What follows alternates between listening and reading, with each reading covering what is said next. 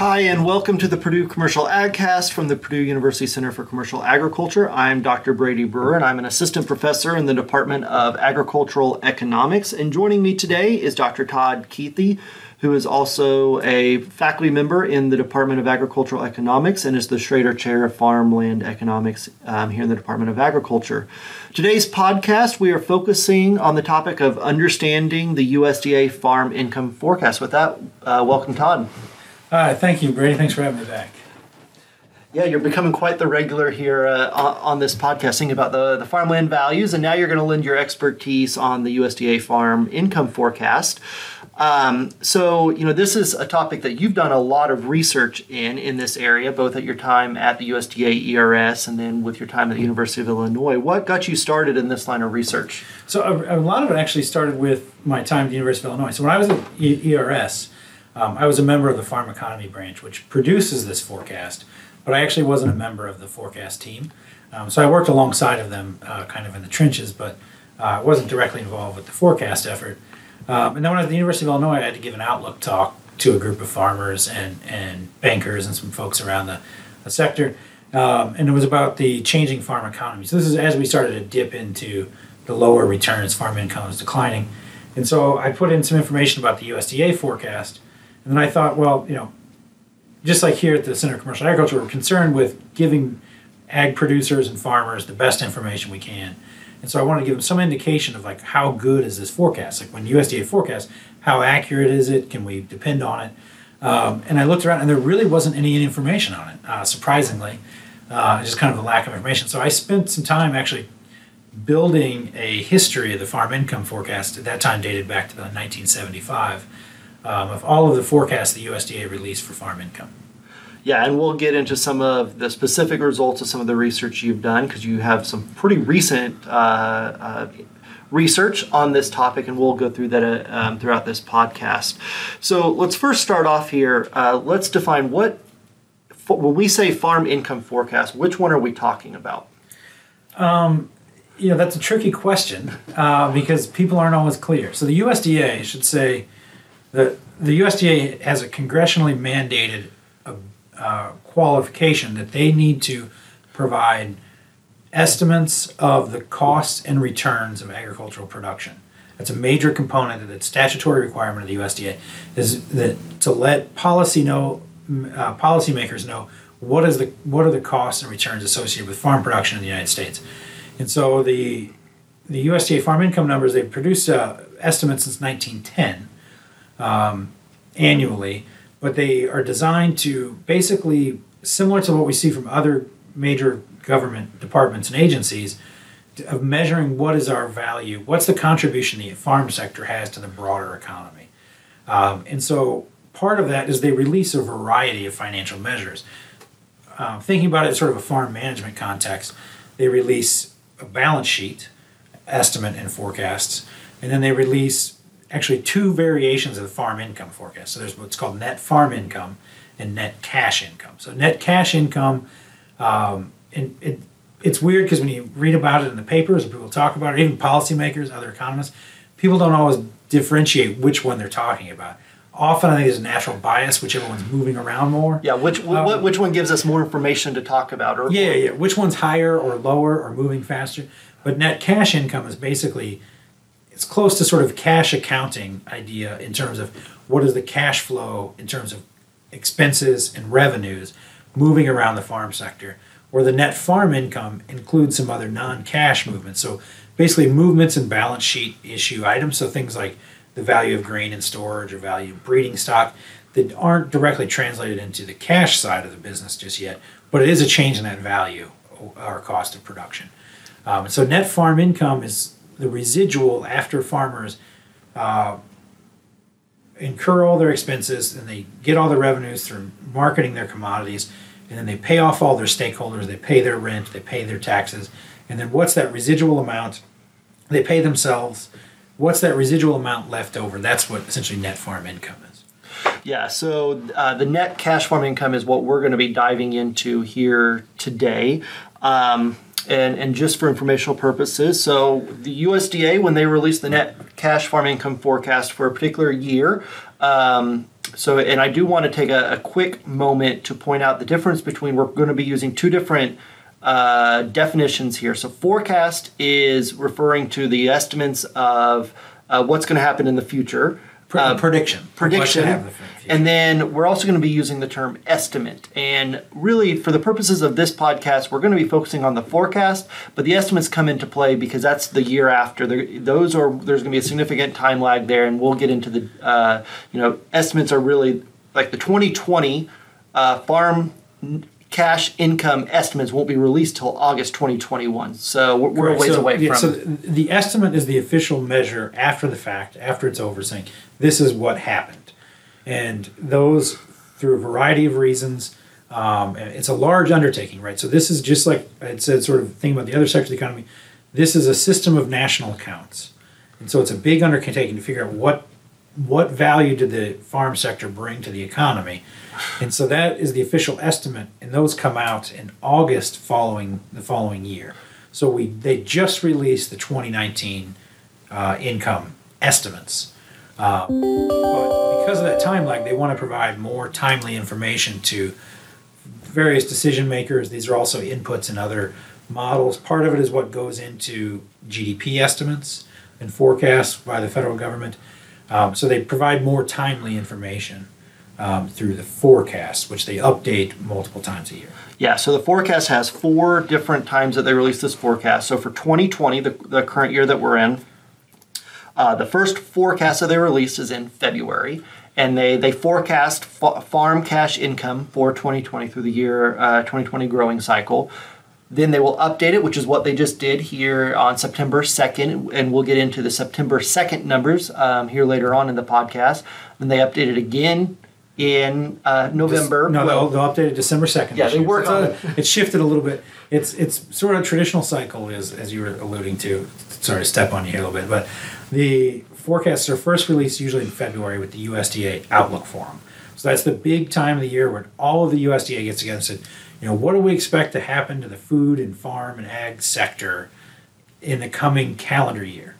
so they released the first forecast February. They updated in August a lot of that reflects changes in growing information, growing season information. So we get those uh, summer production reports, and then it's updated again in November, um, sort of after harvest, and they also get some detailed financial information um, from the previous year, and so it gets updated in November. And then they actually forecast it one more time, which is the next February when they're releasing the first forecast of the new year. Yep. So they will they will forecast 2020 again in December, December 2nd, and then they will do it again in February of 2021. But no one pays attention because they're all talking about the 2021 number at that point. Yeah, at that point we uh, the you know by February 2021 we have a fairly good idea of what the 2020 numbers are. So we're we're focused. You know, farmers are thinking about planning for the 2021 year, so typically doesn't get uh, much traction, especially in the media. Um, so let's think a little bit about how they make these numbers. So it's a bottom up approach. So they're actually forecasting individual sections um, for crops and commodities uh, and expenses as well uh, that go into this calculation. Yeah, so there's a, it's, it's a huge undertaking. There's a, a within the Economic Research Service. There's a team of I want to say roughly half a dozen economists that devote the majority of their year to this production of this uh, this report and this this information. Um, they're using thousands of series of variables that they run through programs of thousands of equations because they're forecasting. So, for example, if we think about revenues, that's split into crops and livestock is sort of clumpy. But then within crops and within livestock, there's other subcategories that get forecasted individually. And then at the end of the day, all of those forecasts get added into an accounting equation which is your revenues minus your expenses. That and then the residual then is your is your income. Yeah, so so just for example, with you know if you think about the recent events here in 2020 with the derecho in Iowa, that's all taken into account because we're forecasting the individual cash receipts for soybeans and corns across the U.S. Yeah, it's it's it's better at sort of things that have happened or are happening and showing up in other places in USDA data.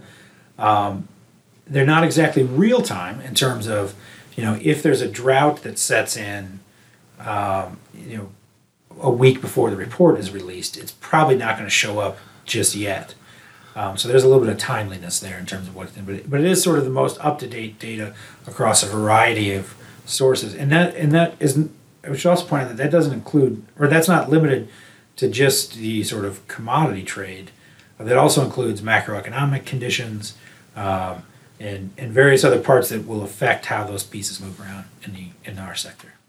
Yeah, and, and I do want to make a key point here because Todd, uh, uh, for for those who uh, maybe have listened to some other uh, things that we've done, you always make a point of correcting me that these are sector level. Um, uh, uh, numbers that we're trying to do here. So you said you know they're going to the GDP stuff, especially on the balance sheet side for those type of forecasts. Um, you know, it may not be representative of a particular farmer, but this is sector level numbers. So this is this is macroeconomics, right? So much like when we look at the Department of Labor to know what's going on with the labor market broadly across the United States, um, or Department of Energy, what's going on broadly. So this is what's broadly going on in the farm sector in terms of what is the what is the accounting system. So it's not necessarily an average farm, uh, and it's all of our commodities that we produce, right? So it's obviously things like corn and soybeans, but it's also very minor commodities. Sometimes those get sort of lumped in together, given the way the USDA produces data. But it's it's very granular data that builds into it. So we're getting what's the big overall picture.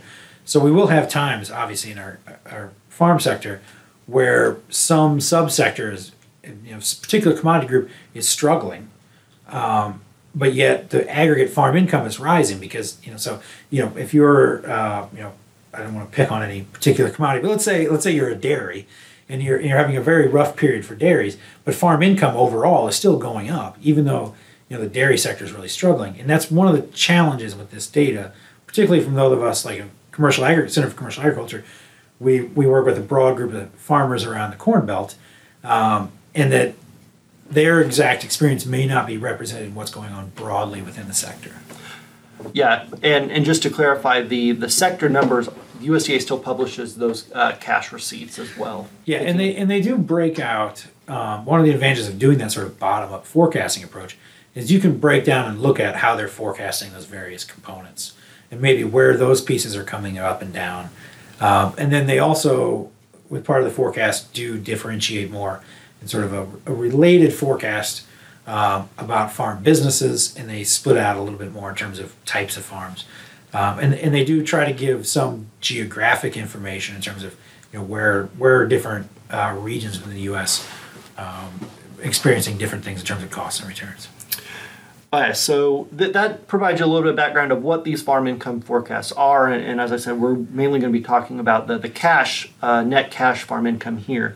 But I really think the the million dollar question here, Todd, is are these accurate? So when when USDA releases their forecast for the 2020 year in February 2020, is it accurate? So historically, again, um, we're going looking at the history of the forecast performance. So I've worked with data back to 1975, um, and historically, the initial forecast release in February underpredict realized values. So they're a very conservative forecast. They tend to underpredict.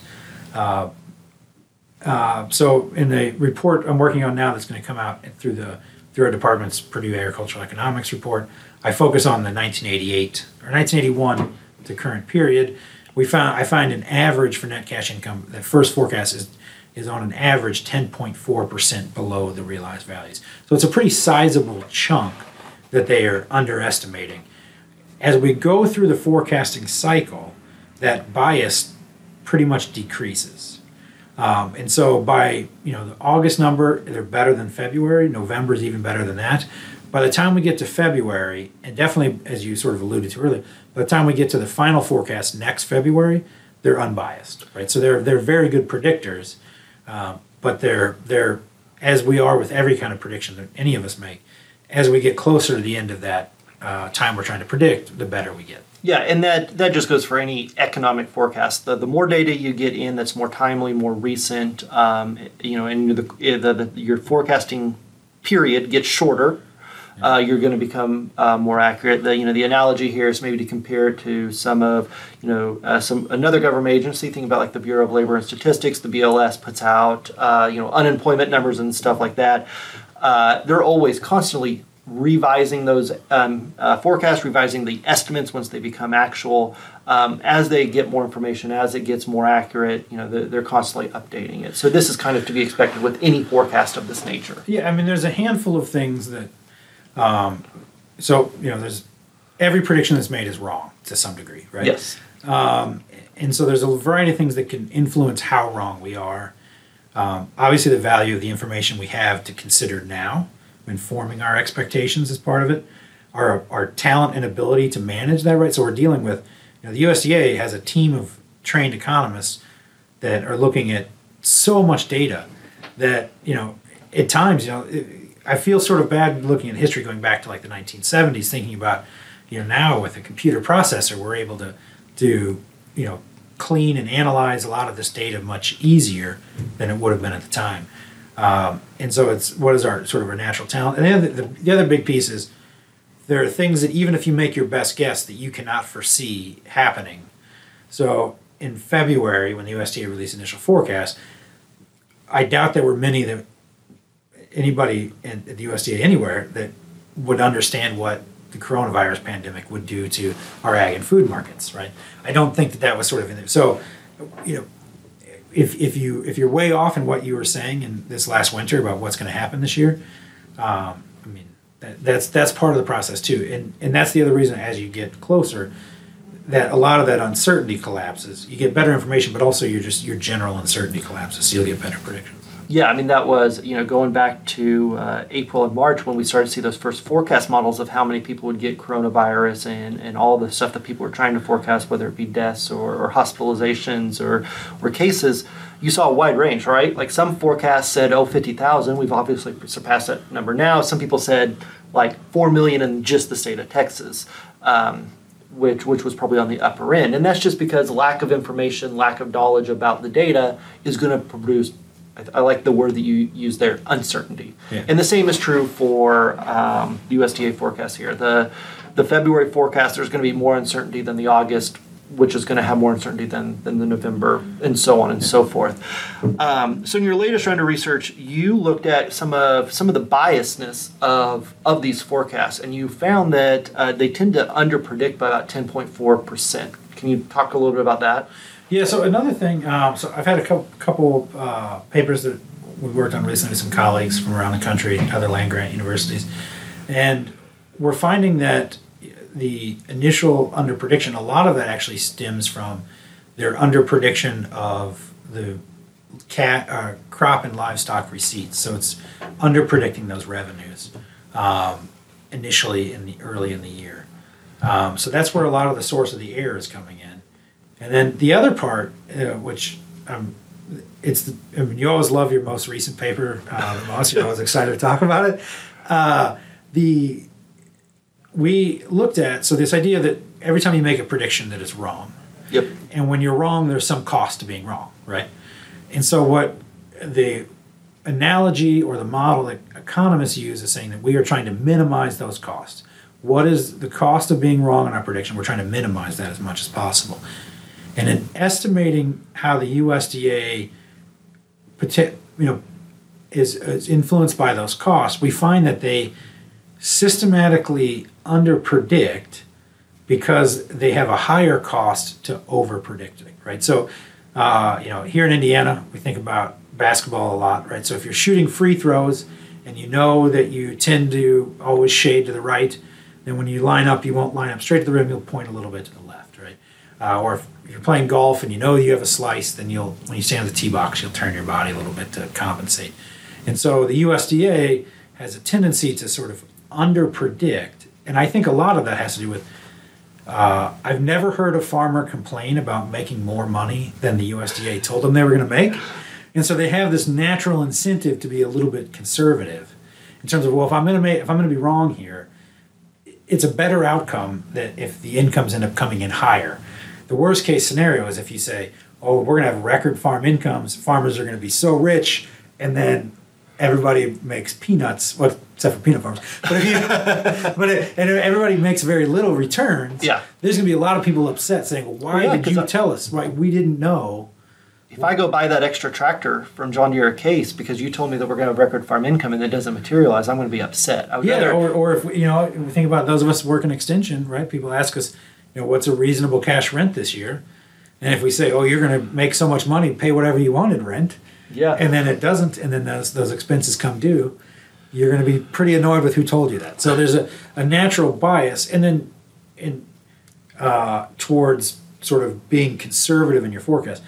And, and that research we've done, that phenomenon is common across a lot of forecasts, government forecasts, private forecasts. Again, I'm speaking sort of outside of agricultural forecasting alone. So looking at other sectors of the economy, you know, people tend to under forecast. Uh, you know, the Federal Reserve under forecast what's going to happen with GDP growth, and uh, you know anything that's sort of a, a positive outcome, we tend to under predict what that could what that could be because we don't we don't want to err on that other side. Yeah, and I would say the same goes through uh, for a lot of uh, publicly traded companies. More often than not, you see them revising past earnings estimates upward, right? They underpredict because as an investor, you always want to be like, well, my earnings per share just went up. It, I I never want to learn, oh, you mean you didn't make it, made as or you know didn't make as much per share as, as what you thought you Yeah, did. you So- yeah you, you don't want to say well, I made this investment in your company because you told me that you were going to have this sort of growth, and then if it doesn't come due, uh, you know I have the right to be pretty annoyed with you. So, um, you know, I said the, the 10.4% is, is typically on average what they underpredict. So does this mean if you're a farmer and, and you hear, you know, the, the September 2nd numbers, which was right at um, right over $100 billion for net cash uh, farm income, can we just add 10% to that? Well, so we have to go back to February, right? So Yeah. that's the thing is the initial one's down ten point four. So, uh, which is you know interesting because this September revision it already went up. I think it was five point one percent. Do I have here right? Yep. They've already increased at five point one percent, and so they're already kind of increasing the the, the uh, what they think the return to the sector is going to be compared to what they thought it was last February. So that's why I say again, you know, they get more accurate as you go, but you have this initial bias of low. So we they tend to overall the pattern is moves to a little bit rosier. Um, so I you know I've had discussions with colleagues. Um, you know we follow these numbers closely. And the other thing about the farm income numbers, one of the places that they're most used is in farm policy debates, right? So people planning and evaluating farm policy.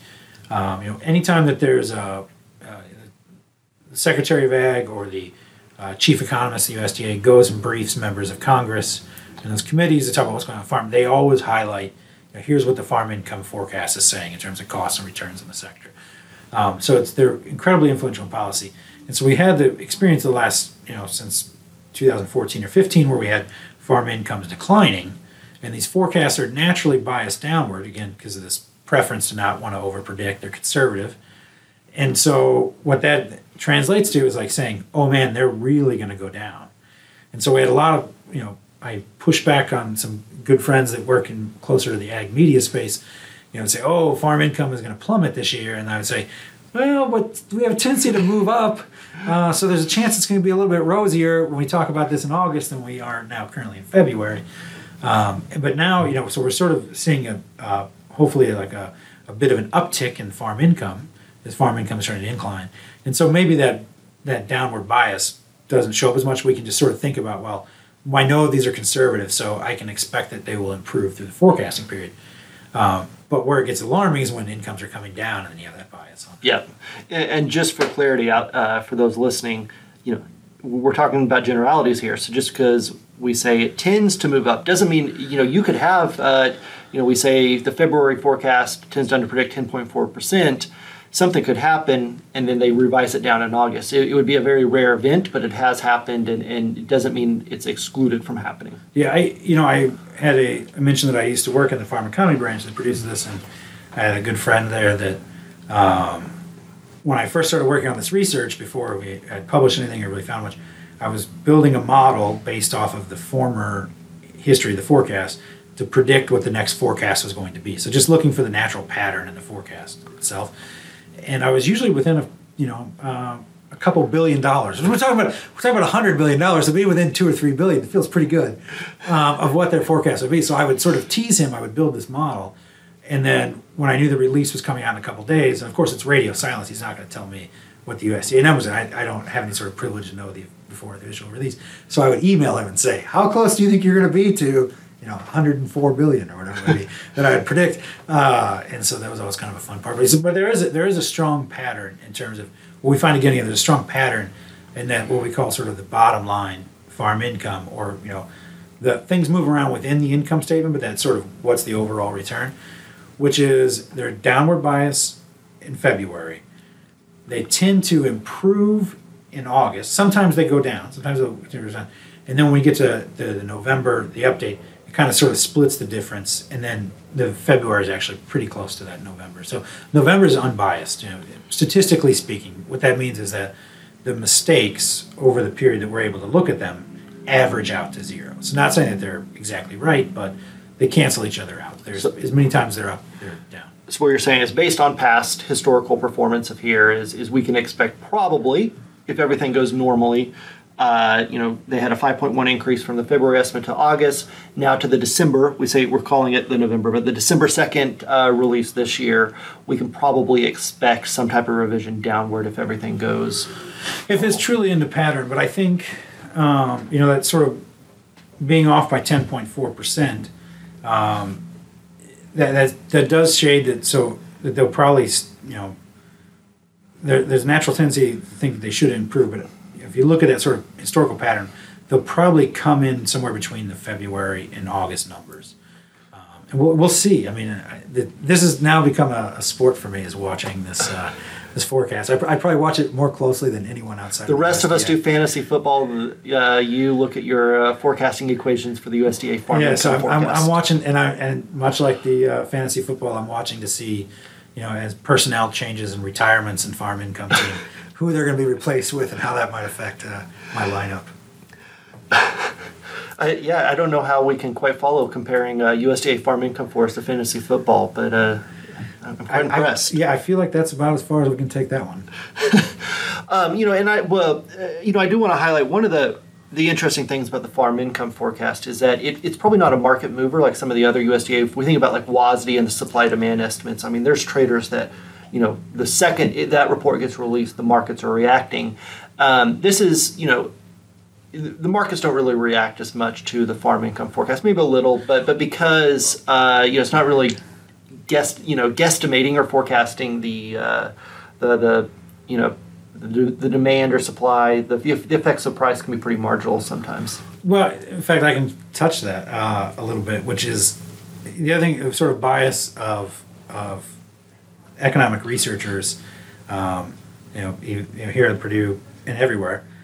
Uh, we tend to uh, focus on the papers that we get published, and a lot of times we get things published because we have a result, right? But uh, so I, I did have a time with a graduate student when I still at Illinois where we tried to look and see if if there was any market movements associated with farm income forecast release because we know the dates that they're released every year um, and there, there's essentially nothing in either the commodity market space or in the publicly traded ag companies right so like you're saying there's a there's a really rich set of literature that shows when WASDE or the production reports are released commodity markets move immediately um, and they follow the quality of that information or they follow the direction of that information. I should say, sorry, they follow the direction of that information. Um, where this number, because for a couple of reasons, one, it's again more of a policy aggregate, um, costs and returns across the sector, so it's maybe not as informative to holders of a particular commodity. Um, but the other thing is it it's an aggregator, right? So they're taking thousands of USDA data pieces of information and combining them into an accounting equation. So a lot of that uh, value that they that they put out of the economy or the information has already been put out in other forms and digested, and now they're just sort of synthesizing those up. So this has, uh, you know, been a summary of the USDA farm income forecast. Uh, you know, we hope that you've gained some insight into how, you know, how the USDA comes up with these numbers, when they're released, what it really means for. Um, for the agricultural sector, um, because you do see some variances between the February, August, November, and, and the next February report, um, and then the estimates that come out uh, the next year. Um, you know, so hopefully this has given you some that insight. So when they come out, you can utilize it better on your farm. I uh, do want to remind everyone for more economic information, uh, please visit us at the Purdue Center for Commercial Agriculture's website at ag.purdue slash edu slash commercial ag. Uh, and on behalf of the Center for Commercial Agriculture and Dr. Todd Kuethe, I am Brady Brewer, and we thank you for listening.